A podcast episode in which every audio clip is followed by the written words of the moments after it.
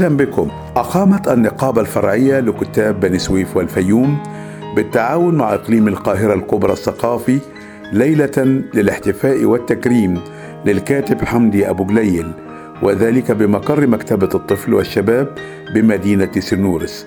تحت رعاية الدكتور علاء عبد الهادي رئيس اتحاد الكتاب وأدار الندوة الأديب أحمد أوراني رئيس النقابة الفرعية لكتاب الفيوم وبني سويف.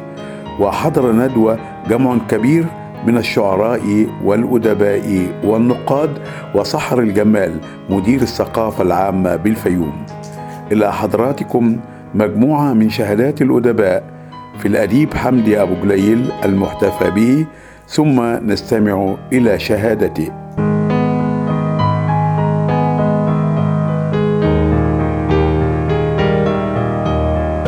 فأنا بتصور انه إنه عالم البدو ما زال بكرا آه، ما زال يحتاج إلى أقلام من داخله.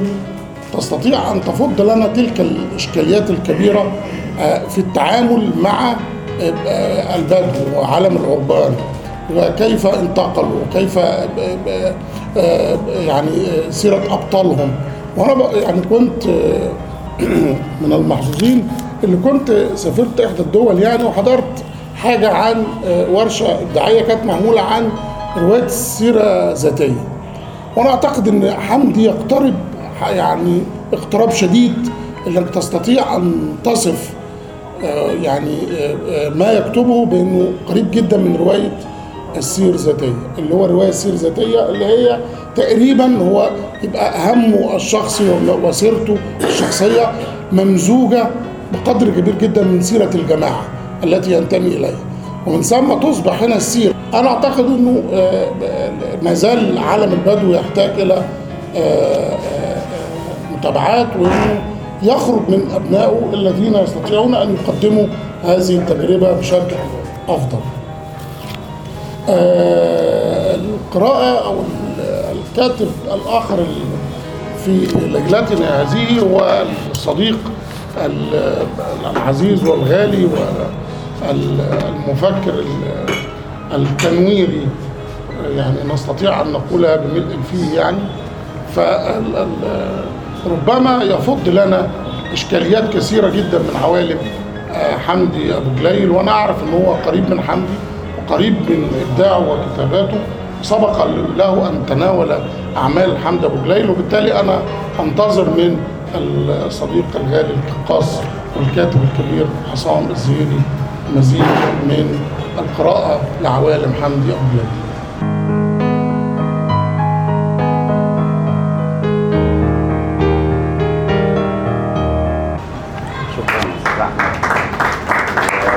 مرحبا بكم. يعني في ليلة في الحقيقة الواحد يعني يعتز بيها واشعر بحميميتها لحضوركم جميعا لأنها لتكريم صديق عزيز وإنسان غالي يعني. بعتبر تكريمه نوع من التكريم مش لمجرد إنسان بحبه لكن هو تكريم للثقافة المصرية. والأهم تكريم لفن الرواية اللي هي معشوقة حمدي الأولى. ومش عاوز أقول الأخيرة طبعا عشان بس لسه مش عارفين الأخيرة معشوقته الكبرى يعني. يعني الرواية هي معشوقة حمدي الحقيقية. واخلاص حمدي لهذا العشق للرواية هو فعلا يجعل من تكريمه تكريم للفن الروائي كله. في الحقيقة لما كلمني كمان الصديق أحمد أوراني عشان الندوة فأنا تحيرت يعني أختار رواية معينة أتكلم عنها أو أتكلم عن مجمل الروايات لكني وجدت إني من الأفضل إني أتكلم عن معشوقة حمدي اللي هي الرواية وعن أهم الروايات يمكن من وجهة نظري على الأقل اللي تجسم فيها هذا العشق اللي هي رواية لصوص متقاعدون اللي هي يعني بعتبر بطل البطل الحقيقي فيها هي الرواية والروائي الرواية بالنسبة لحمدي مش مجرد سرد عن الواقع. ولا تاريخ للواقع أيضا. وهي كذلك ليست تاريخ للتاريخ يعني. إنما أو للسيرة الذاتية. لكنها هي جزء من الواقع نفسه. أو بالأدق هي فجوة في هذا الواقع الروائي بينجح في إنه يفتحها فجوة التوتر داخل هذا الواقع أو بؤرة التوتر فيه. آه، ليجعل آه، ليجعلها لقاء من عدة أطراف. لقاء الإنسان لنفسه لقاء الواقع لصورته في مرايا مختلفة مرآة آه، ذاته ومرآة الآخرين. آه، رواية الإنسان عن ذاته ورواية الآخرين عنه في نفس الوقت. يعني مش مجرد إن السرديه آه، من داخل الذات دي مجرد أيضا إنما هي أيضا سردية الآخرين عن الذات. ورؤية الذات المركبة لنفسها. طول الرواية إحنا تقريبا في روايات حمدي جميعا بنتعامل مع آه، سارد فرد بيتحدث عن نفسه. لكن من داخل هذا الحديث بنجد سرديات متعددة ومتداخلة عن ز- لهذا السارد عن نفسه نقد ليها رؤيته كأنه يراها من مواقع مختلفة. آه، رؤية الآخرين لهذه الذات. آه، من هنا بتبقى ال- ال- الرواية مش مجرد آه، آه، تسجيل توثيقي لا هي فاعل رئيسي في الحدث. هي رواية بتكتب طول الوقت. الواقع كأن أحداثه هي الرواية ذاتها أو كأن الرواية هي الحدث الرئيسي في هذا الواقع. لأنه طول الوقت بيتم تأمل هذا الحدث من زواياه المختلفة وتشابكاته في جدل طول الوقت شغال ما بين نظرة الروائي لهذا الواقع ونظرة السارد لهذا الواقع ونظرة الآخرين ليه. كأن الحدث وتحليله جزء واحد. يقع الحدث ويقع تحليله أيضا معاه. آه، بتتحكم أيضا الرواية في صنع مصائر الشخصيات. زي ما هنشوف تطبيق عملي في رواية لصوص متقاعدون تقريبا مصير الشخصية يتوقف على رؤيتها للعالم. آه، زي ما بيقول حمدي نفسه في رواياته إن الإنسان بيصنع مصيره والإنسان بيصنع مصيره من خلال فهمه لهذا العالم. آه، مش مجرد فهم العالم بيبقى آه، حكم عليه ناتج خبرة ولا حكم مفارق لهذا الواقع. لا ده هو الحكم من جوه الواقع. هو الحكم نفسه يصنع واقع الإنسان. حكم الإنسان على نفسه وعلى واقعه هو الذي يصنع مصيره. آه، أيضا بنلاقي إنه الروائي وأنا هنا بحط الروائي بين قوسين لأن أنا بعتبر إن شخصيات حمدي هي الروائي نفسها. يعني كل شخصية تقريبا سرديتها عن ذاتها بتجعل منها روائي في حد ذاته جوه العمل نفسه. كل آه، شخصية ر- رواء مش روائية كل شخصية روائي جوه ال- العمل عند حمدي آه، سواء كان الروائي ده بيألف روايته دي للنشر أو بيألف روايته للحياة لل- روايته عن الواقع سرديته لذاته.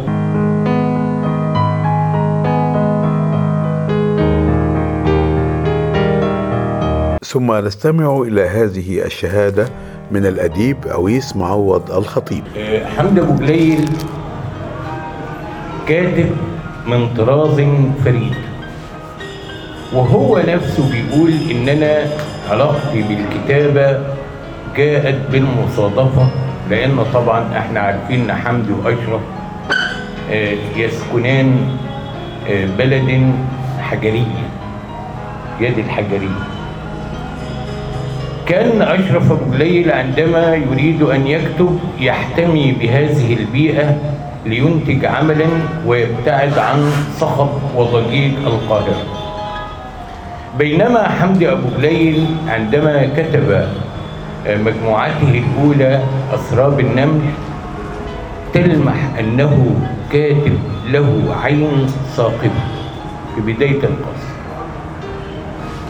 وأنا شايف إن الكاتب بشكل عام هو عامل زي الإسفنجة اللي بتمتص قطرات مية ثم تضغط عليها فتنزل سرسوبا منتظما يعني يعيد ترتيب هذا الواقع ضاق حمدي أبو جليل في كتابة القصة إلى آه، مكان أرحب هو الرواية.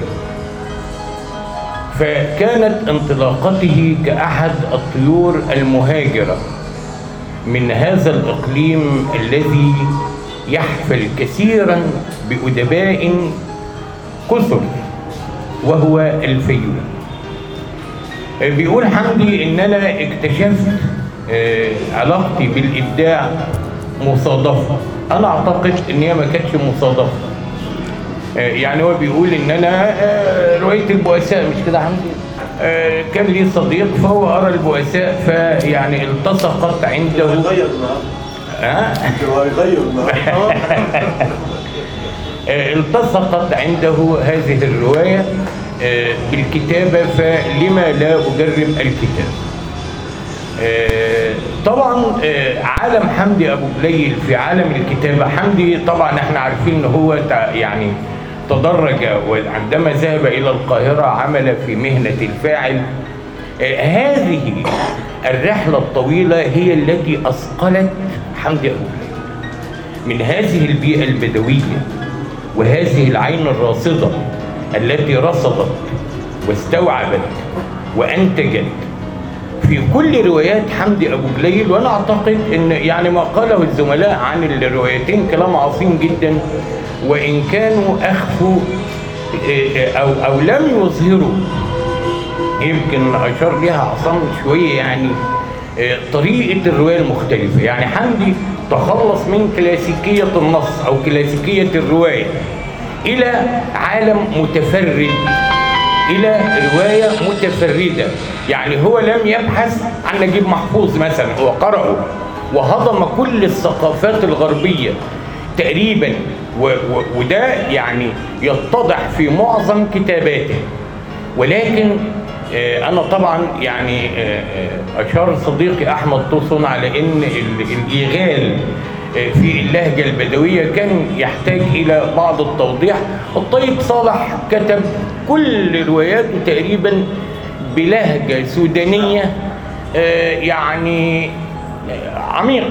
ومع ذلك آه، يعني كنا مبهورين بيه حمد يعني. الشعر الشعر آه. عندما يكتب حمدي فتشعر أنك أمام حكام يعني حتى تستعجب. هل حمدي أبو جليل هو من يجلس معنا؟ هو هو. يعني حمدي عندما يكتب هو حمدي الإنسان الذي نصادقه. ولكن آه، يبهرنا جميعا بروعة ما يكتب. مسك حمدي أبو جليل مجله الثقافه الجديده حتى وهو موظف كان يبحث عن شيء متفرد.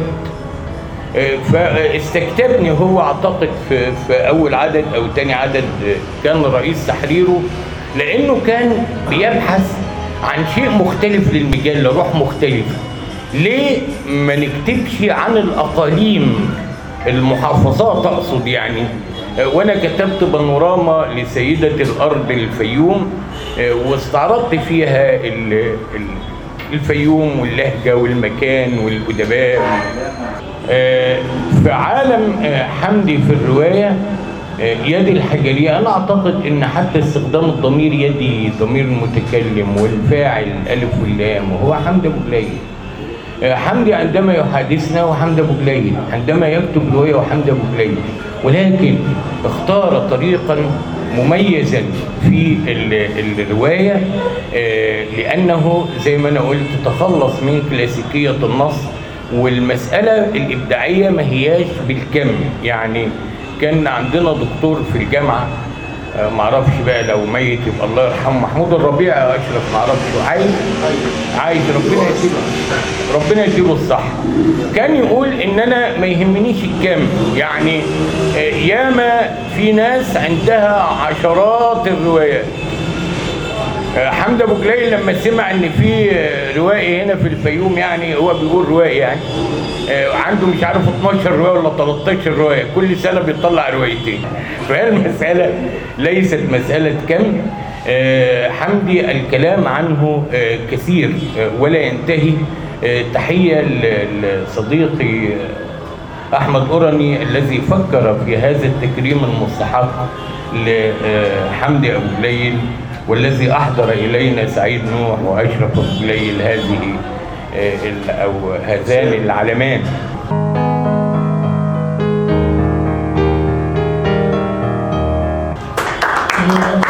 جزيلا لحظة لصديقنا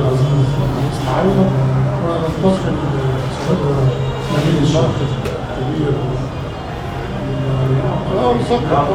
يعني آه، السلام عليكم. أنا سعيد بإن آه، مع القمم والأعلام الأدبية اللي موجودة آه، النهارده. وده بيشكل ملمح. أنا كان سبق واتكلمت عليه في مناقشة لرو- لرواية يدي الحجرية للأستاذ حمدي. اللي هو ملمح إن الفيوم ب- بوصفها إقليم محدود وأحد ال- المناطق الجغرافية المحددة في مصر إلا لها أن تتميز بوجود إفراز إبداعي يعني مهم ومؤثر وله قيمة حقيقية بصرف النظر عن مسألة التوطين الجغرافي للأدب. إنما فكرة إن يكون أحمد أوراني واحمد طوسن والأستاذ حمدي أبو جليل والأستاذ عصام الزهيري و الروائي محمد جمال ومجموعة كبيرة وإبراهيم المطولي وكلهم حصلوا على جوائز عالمية وأدبية مرموقة سواء داخل مصر أو خارجها فده بيشكل ملمح مهم يحتاج وحده لدراسة عن أثر آه، يعني أثر الجغرافيا في الأدب. ده ملمح كنت عايز أشير ليه. آه، بالنسبة لحمدي أبو جليل هو حمدي أبو جليل عايز أشير لملمح إن هو حكاء شفاهي. ال- الحكاء الشفاهي عنده قدرة على الاسترسال والسرد والانسياب السردي والحكائي بشكل كبير. وهو هنا بيو يعني حمدي ابو جليل بوصفه المتكلم الوحيد أو المتكلم ال- آه، المنوب عن ال- ال- البيئة البدوية اللي نشأ فيها فهو هنا بيقوم بدور الشاعر في العصر القديم اللي هو كان بيعتبر ال- اللسان الناطق باسم القبيلة أصبح هو الحكاء ال- الحديث بوصف الزمن الذي نعيش فيه هو زمن الرواية وزمن الحكي على عكس آه، السابق اللي كان فيه زمن الشعر هو آه، سيد الموقف. حمدي أبو جليل خد ال- الحكي أو إنه يكون سارد بلسان الجماعة عن ال- البدو بوصفهم أحد ال- الأجناس ال- الشعبية والسكانية في مصر آه، خد آه، ملمح ان هو يكون المتحدث بالنيابة عنهم. والمتحدث بالنيابة هو حكاء يعني يمتاح ويأخذ ويملأ المعين من آه، ألف ليلة وليلة. ألف ليلة وليلة هي تعتبر المدخل الرئيسي لقراءة حمدي أبو جليل. السرد ال- ال- اللامتناهي السرد المتفرع باستمرار آه، إن أنت عقب الانتهاء من الرواية التي تقرأها تشعر بأنك لا, لا تعلم شيئا عقب القراءة. آه، فهو هنا بيشكل سرد إمتاعي. المتعة مفتاح من مفاتيح ال- القراءة النقدية لحمدي أبو جليل. المتعة بوصفها متعة وقتية أش- أشبه بزواج المتعة. هي وقتية وتنتهي ولكنها متجددة ومتوترة بشكل مستمر. هو لا تنتهي من أن أن تأخذ متعة مستمرة من حمد أبو جليل ومن طريقة الحكي الألف ليلي الحكي الدائري الذي يبتدئ بنقطة ولا يتوقف أبدا. هو دائما يحكي ويستمر ويحكي ويستمر ويتفرع ولا ينتهي. آه، الملمح آه، أشار لي بشكل واضح آه، المرحوم خيري شلبي رائد هذه المدرسة اللي هو بينتمي دايما ليها حمد أبو جليل وبيقول أنا أنتمي لمدرسة خيري شلبي وخيري شلبي اعتبر واحد من أبناء هذه المدرسة. وقال عن مركز آه اللي هو فكرة إن هو المتحدث باسم الجماعة والحكاء الذي لا تمل من سماعه ولا ولا يعني ولا تشعر بالضيق ولا الملل منه. آه، فكرة إن هي غابة سردية. التعبير اللي قاله أحمد طوسم إن هو متاهة سردية. تعبير تعبير نقد تعبير نقدي. آه يعني أنا بس بعدل المصطلح من إنه غابة لإنه متاهة. ما تعرفش آه، تخرج منها ولا تدخل ولا تخرج منها. آه، وهو بديل للشعر والاحتفاء بقيمة آه، واحد من أهم الروائيين في مصر وفي الساحة العربية وفي الساحة العالمية. إنه يكون متواجد بينا ده حدث كبير. آه، بس يبدو إن ال- الأمور لا تأخذ يعني مسارها الصحيح إنما آه، زمان كان الاحتفال بالشاعر بيبقى له صدى واسع. دلوقتي آه، عدم الاحتفاء ال- ال- الكبير من المنتديات الثقافية والرسمية بوجود آه، يعني مجموعة الأدباء والروائيين والحكائين وعلى رأسهم آه، عريس الليلة حمدي أبو قليل ده أمر يعني يحتاج إلى بحث وإلى يعني لفت النظر ليه. وحتى لا أطيل على حضراتكم وتكون المداخلة بسيطة آه، أشكر الأستاذ حمدي والأستاذ أحمد والأستاذ عصام ابو نور الغالي والأستاذ سعيد وأحمد حسن والرئيس معوض والاساتذه كلهم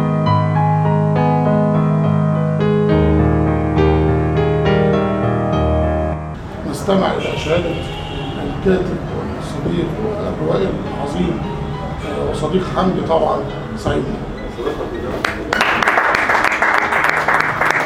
بداية عاوز أقول حكاية التعويض ما بقاش ال- البني آدم بعد السن ده مهموم بأي حاجة خالص يعني لا أنا ولا حمدي ولا. الحاضرين. ولا الحاضرين بس أنا بتكلم يعني عشان إحنا في العاصمة والكلام ده إحنا خلاص أولا وفي الآخر آه، كل واحد فينا أو الكاتب الحقيقي فينا الهم الوحيد ربنا خلقك. اسمك حمد أبو قليل اسمك سعيد نوح اسمك محمد حسني. اسمك اسمك اسمك. الكاتب الحقيقي هو اللي بيبحث عن اسمه. ملوش دعوة بأي حد. لا له في نجيب محفوظ ولا له في الخد نوبل ولا له في أي حد. وببساطة الكاتب الحقيقي مننا بيعمل إيه؟ ويروح للناشر يوطي ويقول له آه يا حضرتك أهو. وهو قاعد بيشوف فلوسه بتصرف على المشاريب. قول يا ريس اللي ده للناشر فلوسه هو. وبعد كده يطلع له 500 نسخة ويقابل الناقد وهو ماشي في الشارع يوطي دماغه ويقول له يا رب تعجب حضرتك. طب اديني أمارة. إيه اللي إحنا فيه ده؟ أو إيه إيه طوق الأعظم إنك تكون كاتب؟ والله العظيم وحق الطريق اللي أنا جاي له من غير ميعاد إيه؟ لأن أنا لما بشوف واحد. الذين ادركتهم حرفه ببساطة أنا لما بشوف واحد بيتكلم غلط في التلفزيون أنا بتكسف له فبغير القناة فأنا ماشي عبارة عن آه، شعيرات دموية ماشية على الأرض طب اديني أمارة ليه؟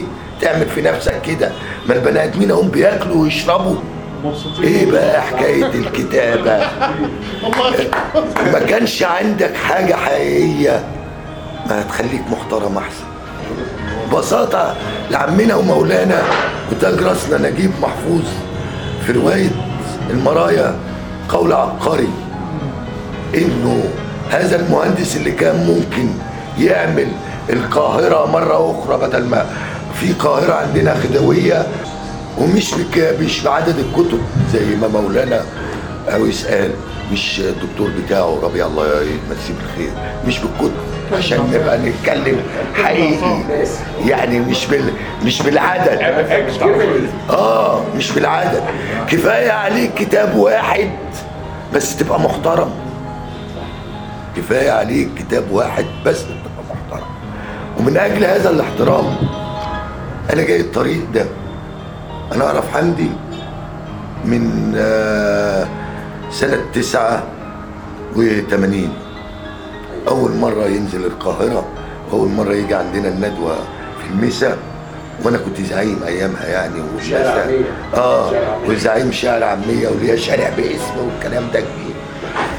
وسمعت قصة عن دكتاتور. أنا مش فاكر الدكتاتور ده كان إيه لكن فاكر حماس حمدي وهو سايبنا كلنا وبيقرأ لنفسه. ما بيقراش لأي حد فينا. هو بيقرأ لنفسه ورافع دماغه فوق وبيأكد النص بحركة إيديه وحركة رجليه. زعيم الزعيم. والنص عن الزعيم. قصة الزعيم. برافو يا أشرف. قصة الزعيم. من تاني سطر شدني. أنا كنت بعمل تهريج وأي حد جديد يجي ونفسي تتقلب عليه يبقى نهار أمه حسب ما بيعديش. كل اللي جاي من كل المحافظات. فلازم أدي كلمة في النص لدرجة إن جبريل يقول اعمل معروف اعمل معروف. أقول له خلاص يا ريس أنا آسف يا ريس السندوتشات تحت. اهي. واسف حمدي آه، أنا مش من طبيعتي إن أنا أتعامل بالكتلة والمسافات إنك تتحرك بكافة جسمك. أنت ممكن تتكلم بإيديك وبحركة يعني بس كده لكن ثابت نوعا ما. فأنا حركته شدتني للنص والزعيم نفسه شدني للنص. يومها خدت حمدي وروحت البيت. ما كانش له مكان جاي من الفيوم تعرفنا على بعض روحنا البيت. ومن يومها وحمدي صاحبي حمدي اللي شلت له المرتبة بتاع بيتي عشان أحطها على السرير عشان يسكت جنبي. عشان أنا شفت فيه حاجة شفت فيه نفسي وشفت فيه حياة. هو بعد كده قرر ينتقل وأظن إن دي كانت غلطة عمر حمدي. ضيع على الأقل 10 سنين 15 سنة بالبعد عني. لأن أنا أنا حبيت سعيد نوح. وبعلن قدامكم إن أنا بعشق اسم سعيد نوح. عشان كده أنا أظن عامل 15 كتاب بس كل كتاب ملوش دعوة بالتاني. عالم تاني مختلف وحوالين تاني. حمدي لو كان قاعد جنبي والله العظيم هذا هؤلاء البدو كان زمانهم لهم ذاخره كبيرة جدا. لأن حمدي هو إيه؟ عبارة عن إيه؟ حكاء قديم زي ما كله مقتنع. هو حكاء ماهر قديم. وربنا أراد إن يديله تخصص كمان. فوق تخصصنا إحنا. في في مصر إن اداله بدوي. وعرف الجماعة اللي اسمهم بدو مش عاوز أغلط. عشان هشام وعشان أبو جلال الكبير. بس هم دول مجموعة فيهم وفيهم بس هم داخل حياتهم. البدر الحاجة الوحيدة اللي عمر بن الخطاب رضي الله عنه وأرضاه قال ما تجعلوش بيني وبينهم بحر ابدا. ما أعرفش أمسكهم. البدو اللي قال عليهم الجماعة ال- المستشرق الكاتب الفرنسي اللي عامل كتاب آه, آه, آه كل ما عليهم إنهم يطلعوا ما يعملوش أي حاجة هم يمسكوا الجنود. محمد علي كفر بيهم وهم كفروا بنفسهم بمعنى إن ال- ال- المقطع المقطع اللي استشهد بيه. آه اللي استشهد بيه أحمد توسن إنهم بقوا فلاحين لا يا ريتهم هم بقوا فلاحين يا ريت الاستشهاد ده حقيقي. هم ما قدروش يبقوا فلاحين لأن هم ما يعرفوش الفلاح. الفلاحة دي هتبقى في حمدي لا ونعرف في الجيل الرابع أو الخامس ليهم. لكن لكن الجيل الأول ببساطة كده الجماعة بتوع السعودية والبدو اللي في كل حتة غير اللي في مصر.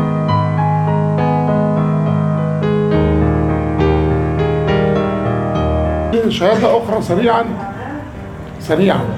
عشان نسمع حمدي بقى. هو نفسه بقى الراجل خلاص. كل الناس دي عايزة بقى كل الناس دي بقى عايزة تسمع خلاص. بلاش حمدي. لا، لا يا بالعكس حبيبي انت- إزاي؟ مع إيه؟ شهادة الصديق الشاعر الجميل الشاعر ال- وهو يعني صديق آه، عظيم ورائع الشاعر القدير الشاعر محمد حسني.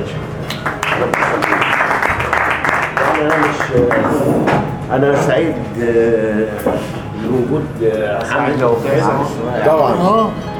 سعيد بوجود حمد أبو جليل بيتكرم في في في الفيوم و وكل ما بيجي حمدي لازم الواحد يفضي نفسه عشان يرتقي بيه. لأن زي ما قال أخويا وصديقي الحبيب شاعر العامية اللي كان دايس بقى هو على الجزم ساعتها دايس على الناس أيام ما كان شاعر عامية وراح الرواية بقى داسوا عليه ملناش فيها. إنما هو هو شاعر عامية كان كان دايس علينا كلنا أنا ومحمد الحسيني ومسعود شومان ويوسف حسان. آه، سعادتي أيضا بوجود كل حضراتكم ووجود سعيد نوح آه، في الفيوم بعد عمر طويل يعني إن إحنا التقينا يعني. آه، الكتابة عند حمدي ما أعرفش بتستهواني يعني أنا اتنين من جيلي يمكن مش عشان سعيد جه وحضر لا أنا بيعجبني لغة سعيد ال- ال- ال- اللغة يعني الرواية اللي هي في الدير. الشماس آه. لغة لغة كده تحس إنها لغة قريبة من الكتب المقدسة. أنا ما أعرفش بحب أرجع لها باستمرار والأجزاء بتاعتها على النت. إنما حمدي بقى له حدوتة تانية معايا خالص. حمدي آه، من كلامكم ومن كلام عصام وتصن وسعيد والأجزاء اللي عمال يزقها أحمد قرني في التقديم يعني هو هو بيقول رأيه وهو بيقدم. وده الذكاء بتاع أحمد قرني دايما. أنا بحس إن حمدي وهو بيكتب خاصة عن ال ال ال ال الحياة بتاعته البدو زي ما قال الأستاذ سعيد بحس إن حمدي يعني في الراوي العليم وكذا راوي طلعوا له أسامي كتير. ولكن أنا هنا معرفش. وأنا قاعد جالي في دماغي آه، حاجة جديدة اسمها الراوي العبيط. الراوي العبيط زي البهلول اللي كان دايما مع الخليفة. لا لا الراوي اللي هو بالظبط كده اللي هو قالها قالها عصام. هو اللي مش متشاف الشخصية اللي مش متشافة. يعني هو مغمي عينه ورغم ذلك شايف كل حاجة. يعني هو قال حمدي ابو حمدي. آه حمدي مخبي عينيه وشايف كل اللي بيحصل. بالظبط وداك للمشهد بتاع الكتكات الشيخ حسني وهو قاعد قدام الميكروفون وعمال يفضح الحي وهو راجل أعمى. والناس اللي شايفة مش عارفة الحاجات اللي بيقولها الشيخ حسني. حمدي أبو جليل في كل كتاباته يعني يعني يعني في الفاعل على سبيل المثال يعني هو هو بيسخر منهم وبيحكي حواديتهم. آه، بيرميني برضو للجميل الله يرحمه إدريس علي في دنجله في دنجله رواية جميلة. يعني يعني في كتاب. آه. واتخاصموا معاه أهله في النوبة وزعلوا منه. زي ما حصل مع حمدي وزي ما حصل مع قصائد كتبها أشرف وجليل زمان وإحنا في البداية. وكانوا الناس بيزعلوا منه في ال- ال- الحياة بتاعته. آه، حمدي بحس إن أنا يمكن عشان الحياة بتبقى غريبة علينا. إحنا كناس متربيين في البندر ومش عارفين حكاية البدو دول و... م... م... مش فلاح لا هم عاملين فلاح وبدوي يعني أو شيخ عرب. لا مش الحكاية. إحنا مش عارفين الحياة دي فأنت بتكتشف اللي أنت مش عارف عنه حاجة. إنما اللي أنت عارف عنه حاجة بتكتب عنه سهل وت- وتشوف اللي بيكتب عنه سهل. فأنا هنا مستني زي ما قال سعيد حرام اللي انت بتعمله. هو بيضيع يعني حتى بوستات حمدي على الفيسبوك بتحس إن هو بيكتبها من خلال الشخصية دي من خلال الشخصية إن هو يعني هو عارف بس بيعمل إنه مش عارف يعني وهي كانت آه، لابسة حجاب وبتمشي ومش عارف إيه ولا كانت متبرجة وماشية محترمة. فهي هنا حمدي موقعنا بين فكي الراحة. إن إحنا عايزين نكتشف الحياة دي ورغم ذلك هو قيل علينا بال بال بالتواريخ بتاعتها. يعني الفاعل آه الساتشين اللصوص متقاعدون طبعا زي ما قال سعيد وهي البداية وهي ال- ال- البداية القوية ليك يعني.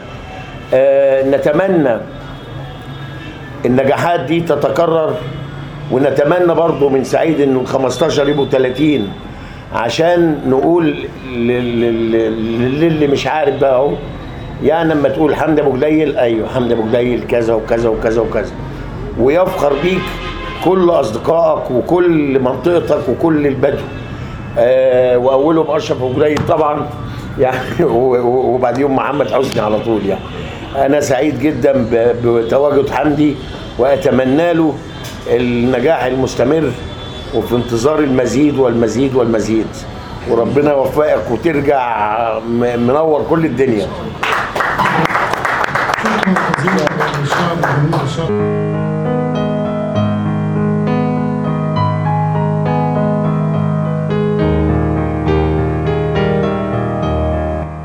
سعيد وفي شوق أن أستمع إلى شهادة الشاعر القدير والمسرحي والتربوي الشاعر أشرف أبو جليل أنا مش عارف يعني هقول إيه عن حمدي لأنه حمدي حدوتة كبيرة يعني الواحد يعني يكتب كتاب مثلا يعد كتاب عنه يتكلم ثلاث أربع ساعات لأنه حياة كاملة حياة يعني بدءا من الطفولة طفولة الطفولة ابتدائي يعني ولعب الكورة وبتاع في كذا ثم إعدادي وإحنا مع بعض آه، في المدرسة آه، طبعا أنا كنت أسبق منه في موضوع الأدب والكتابة والبتاع و- والوجود والحركة ورئيس اتحاد طلبة وحاجات كده وبرضه كل إذاعة ثابتة في طابور الصباح تقول الشعر في الإعدادي مش في الثانوي. ثم في الثانوي الموضوع يتسع بقى وتبقى المسائل كذا ورئيس اتحاد طلاب آه، مدرسة وحاجات كده. المهم وقراءة وفكرة آه، أنا أنا جدي للاب أشرف عثمان عبد العال رسلان رسلان ده شاعر بدوي كبير متحقق وشاعر معروف في شعر البادية يعني. وحمدي طبعا من الأم حمدي أبو حامد عيسى الصقر أبو جليل مفيش رسلان لكن أمه دي على طول عمتي أخت أبويا مباشرة بس. وحمدي هذه النشأة يعني بدأنا مع بعض لكن بدايات القراءات لحمدي. ربما هتندهشوا لما أقول لكم ان بدأت القراءات في ممكن تبقى ثالثه ثانوي أولى معهد. قراءات. القراءات الأدبية نفسها قراءة روايات وغيره سواء فيكتور هوجو أو غيره أو كذا. فاكر أنا إنه خد من عندي كمية روايات كمية مش بس البؤساء والزنبقة السوداء ومجموعة روايات آه، يعني خدها من عندي بثلاثة جنيه أصلا. روايات الهلال الهلال روايات الهلال زمان وكان المهم يعني. وكنا بنقرأ يعني تقدر ممكن أكتب قصة وأكتب شعر وأكتب زجل وأكتب كذا ولسه المسائل ما اتحددتش وجيت نادي الأدب بكتب شعر عمودي. لا لا مفيش مسرح. المسرحيات دي تمثيل في آه، مدرسة في الثانوي تمثيل بتاع مع شباب المدرسة الثانوي حاجات كده اللي هي آه، عارف سكتشات مسرحيات كده يعني. لكن الشعر العمودي جيت لنادي الأدب آه، اكتب شعرا عموديا آه، في أولى جامعة على طول مع أول أولى جامعة على طول مع كان أول تواجد ليا. عايز أقول لكم واول مره اسمع انه في حاجة اسمه نادي ادب وهو بالفعل ما كانش في نادي ادب ده كان لسه بيتشكل نادي ادب. يعني مصطلح نادي ادب ده. ولذلك كان ليا الحظ سعيد إنه ربما يكون أول أديب يجي هنا الفيوم كان خيري شلبي كنت أنا اللي جاي. أنا لو تفتكر يعني. آه، ليه؟ لأنه كان لسه بيت... لسه اول كان أول مجلس إدارة كان فيه عويس وسيد معوض. كل هم دول ما أنا بقول لك ما أنا بقول لك كل كل ده كان في المجلس الأول. المجلس الأول. ما أنا عاصرت محمود عبد الحليم وعاصرت يعني حمدي بدأ يقرأ الروايات. وبدأ يكتب أولى قصصه. كان في أولى معهد في بن سويف. أو تانية معهد. مش مش قادر أحدد. هم المعهد سنتين. مش قادر أحدد في سنة أولى ولا في تانية. بس أنا كانت لأن ارتباطي بحمدي ارتباطي بقى يعني زي ما كنت متواجد في نادي الأدب هنا باستمرار كل ثلاث كأني مقيم في الفيوم ومتواجد في جامعة الشرق في الكلية كأني مقيم هناك. متواجد ومبيت مع حمدي في بن سويف بشكل دائم. مش عارف برضو إزاي كنت بوفر ده. كان في نادي أدب. كان في نادي أدب برضه هناك مثلا إسماعيل. يجي 100 ريال. وعايز أقول لك إنه أنا دعيت خيري شلبي من كان إسماعيل بكر وهو فاعل. وحد يعني كان هو اللي بيدور الحركة الثقافية في بن سويف وهو اللي كان يعني نموذج نقراه هو وشاكر الملط والمجموعة دي. كان يعني آه، فكان لسه مكرمين الاثنين. من الناس اللي حمدي يعني كان آه، يعني إيه هم هم اللي بي يعني هم اللي يوجهونا. وعويس وسيد معوض وصلاح حامد الله يرحمه والله يرحم الجميع وعز الزين والمجموعة دي يعني آه، عملوا مني حاجة كويسة وعملوا نقلة في حياتي. نقلة المستوى الفكري والذهني والبتاع وترتيب الأفكار و- وانتماءات الشاعر. كتب حمدي أنا فاكر لما الطلبة احتفلوا الطلبة اللي هم في في البيت بتاع الطلبة لأنه البيت. كان حمدي في بيت طلبة. يعني البيت كله مش مدينة جامعية بيت بتاع بيت مواطن عادي كل اثنين طلاب قاعدين في أوضة بتاع كده. فالطلبة اللي معاه في المعهد فاكر أنا هذا اليوم يوم أن أحت- احتفلوا بقصته. مش عارف الأولى بقى ولا الثانية بس دي أول قصة كتبها ولا كده ولا بتاع. فعملوا احتفالية للأديب اللي بينهم ده اللي كاتب قصة.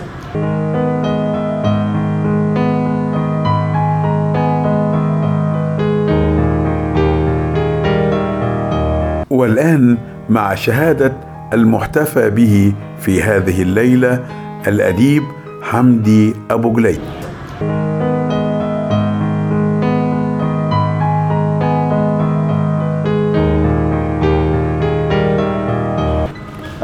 ممتن جدا لليلة دي آه، وكل اللي فيها. يعني آه، أنا شايف بحضورها آه، فيها ملخص لتجربتي. فيها أشرف قليل اللي هو الحاجة العجيبة اللي خلتني اتجهت للأدب يعني أنا كنت قايل في إن قراءاتي قراءاتي عبثية وبدأت بالبؤساء لكن إيه اللي خلاني أنا اتجهت للموال ده؟ هو أشرف أبو جليل. طب كان بيعمل إيه أشرف أبو جليل؟ كان بيعمل ندوات ولما قلت له المسرح هو ناسي. كان يعمل لك ندوات وكان نجم المدرسة الثانوية وخطيب ومفوه وشاعر وفلتة يعني. بس إحنا إحنا بيئتنا هل ده مغري البني آدم؟ أنا في عطب أنا برضو إن أنا أعتبره النموذج ان في عطب برضو. يعني زي المفروض إحنا عندنا اللي من عايز أبو قليل يعني اللي الفارس يعني اللي لمم له شوية أرض اللي عنده حصان عنده بندقية. مثبت له ثلاثة أربعة في حتة. برضه ده من فوارسنا يعني. دول لما أجيب سيرتهم اشرف يتضايق طب ما هم موجودين ما هم افراد. يعني من حقهم نجيب سيرتهم. يعني اعتبارهم موجودين. قول يا شيخ حسني. أنا بدأت كان استاذي العظيم خيري شلبي. آه كان يقول لك في حوار نشرت ال- ال- الثقافة الجديدة مع سمير درويش. فسألوا عني. قال له حمدي نبت شيطاني. أنا اتخضيت لما سمعت الكلمة بس لقيتها فعلا كده. يعني أنا طول عمري عايز أعمل نجيب محفوظ وأنا أنتي نجيب محفوظ عكس نجيب محفوظ. يعني الكاتب العشوائي حرفيا. أنت عارف العشوائيات اللي هي ظهرت على المدن المصرية في التسعينات؟ فيه كاتب عشوائي مش من العشوائيات. ده هو من سادة القوم. لكن هو عشوائي هو نفسه عشوائي التركيبة نفسها. مسيرة ال... أنا ببص لده معاكم والله. ببص للمسيرة دي. أول كتاب أقرأ يعني البداية في القراية تنفر أي حد من القراية نفسها. هقول لك ليه. الأول أول كتاب أقرأه ك- مجلس فصول وهي قد الباب. كانت في في فترة مجله فصول قد الباب. مين طب الشعراء؟ هل هو المتنبي ولا أبو العلاء ولا؟ لا شعراء السبعينات. ما شاء اللي هو ما تفهمش حاجة. وبدأت في الأدب إنك أنت في نادي الأدب. لما رحت نادي الأدب كان ال- ال- ال- ال- المزاج العام للأدباء المصريين من اسكندرية لأسوان إنك تبقى مش مفهوم. ال- ال- العيب اللي هو يخليك تتكسف كان بيكسفني من نفسي يقول لك ده مباشر. طب أنت أنت عايزه لافف ليه؟ يعني انت عارف. دي فترة في الأدب أنا بعتبرها عارف الوجه الآخر لثورات التحرر الوطني. ثورات التحرر الوطني اللي هي طردت الاستعمار من أول العراق لحد مصر بس خلينا في مصر. ثورة التحرر الوطني اللي طردت الاستعمار ووعدت شعوبها آه، بكل حاجة كويسة الديمقراطية والعدالة وال... وسامت شعوبها بما هو أشد من أي استعمار. ده اللي عملته حركة الحداثة العربية في الأدب. الحداثة غامضة زي زي إنتاجها ويقول لك أنا حداثة لا أنا هقول لك الحداثة اللي هي رمزها أدونيس في الشعر ورمزها أد... آه، إدوار الخراط دي عملت كارثة في الأدب العربي. اولا في حاجات لا نقاش فيها. أبعدته عن الترجمة. جيل الرواد الجيل العظيم اللي هو لحد. آه، نجيب آه، توفيق آه، لحد يوسف إدريس. من توفيق الحكيم ليوسف إدريس الأدب المصري قرين الأدب العالمي. يعني الرواية المصرية بدأت كده عالمية. توفيق الحكيم بيكتب الرواية السنة دي تصدر في نفس العام في لندن وباريس. طه حسين يرشح لجائزة نوبل 21 مرة. جت الحداثة العربية ما عادش فيه الترجمة ما عادش فيه القارئ. وحتى السياسة فيها يعني انحياز للاستبداد. يعني بغض النظر عن إن دونيس عمل عمل الثابت والمتحول واتكلم في الموضوع ده انما بص إنتاج السبعين إنتاج الحداثي عندنا إحنا ملوش علاقة بالموضوع ده خالص. يعني موضوع التنوير والاستنارة والصدام مع مع ال- ال- النص القديم ده آه، ما عندوش مشكلة معاه هو خالص. طول فترة الحداثة دي اللي هي اللي يبان تأثيرها في الشعر أكتر. يعني الرواية لأنها حديثة أصل إحنا الرواية جديده الرواية بداية القرن العشرين يعني. الشعر لأنه حديث يبان فيه ال- اللي أنا بقول عليه. المهم آه، كان من حظي يعني مش عايز أطول عليكم لأن إحنا طولنا. آه، بس أنا سعيد والله كلكم. ليله جميله اللي كان من حظي لما رحت القاهرة. آه، لقيت أباء عارف عارف الأب؟ يعني أنا خدت منهم إيه؟ مستجاب بالترتيب مستجاب. وخيري شلبي وإبراهيم أصلان. أنا نشأت في بيوت الناس دي.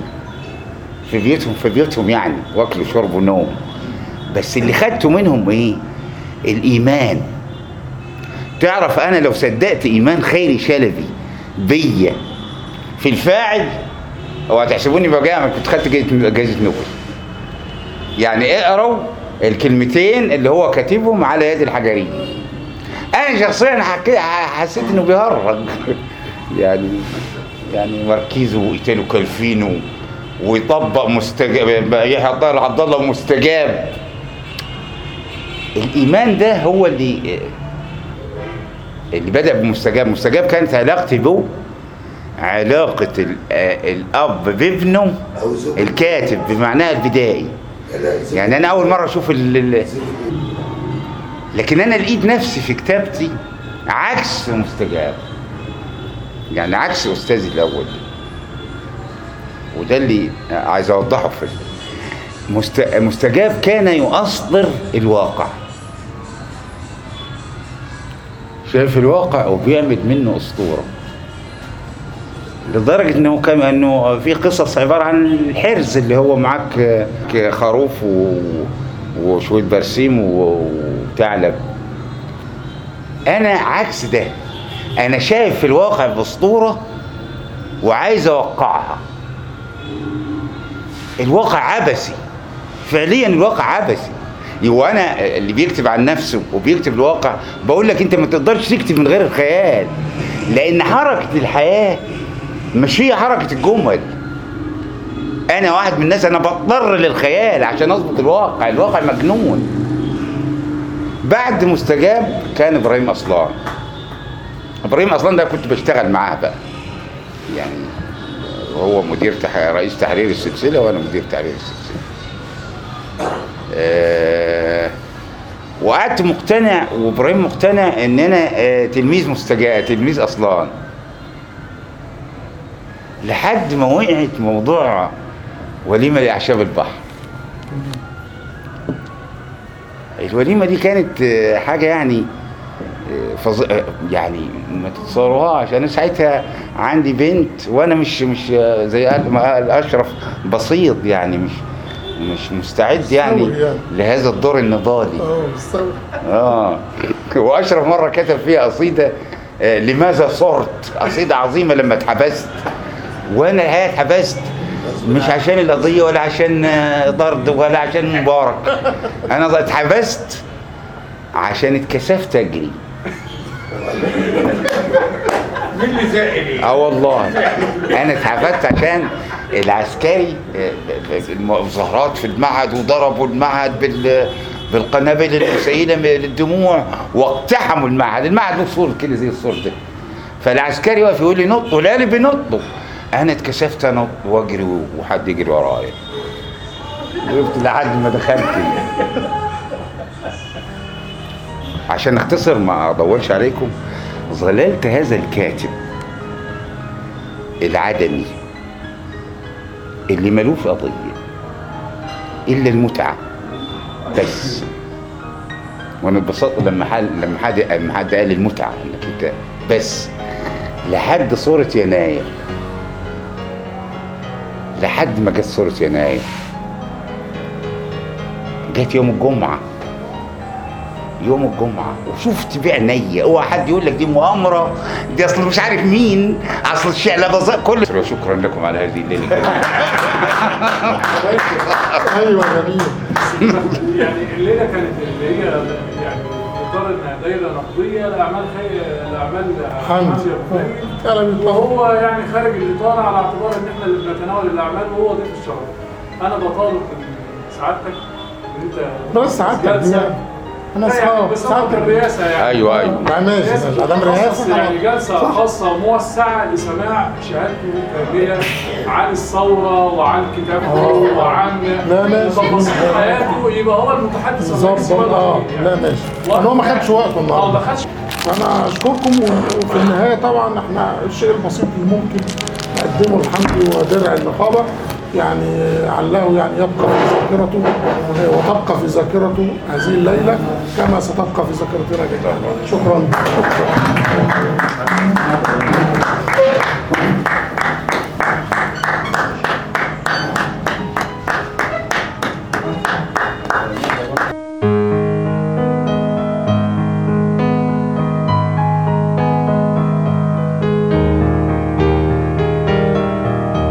كنتم مع الندوة التي أقامتها النقابة الفرعية لكتاب بني سويف والفيوم بالتعاون مع إقليم القاهرة الكبرى الثقافي للاحتفاء والتكريم للكاتب حمدي أبو جليل وذلك بمقر مكتبة الطفل والشباب بمدينة سنورس تحت رعاية الدكتور علاء عبد الهادي رئيس اتحاد الكتاب وأدار الندوة الأديب أحمد قرني رئيس فرع النقابة الفرعية لكتاب الفيوم وبني سويف. وحضر هذه الندوة عدد كبير من الشعراء والأدباء والنقاد وأهالي مدينة سنورس شكرا لكم وإلى اللقاء. ولكم أرق تحيات دكتور هادي حسان.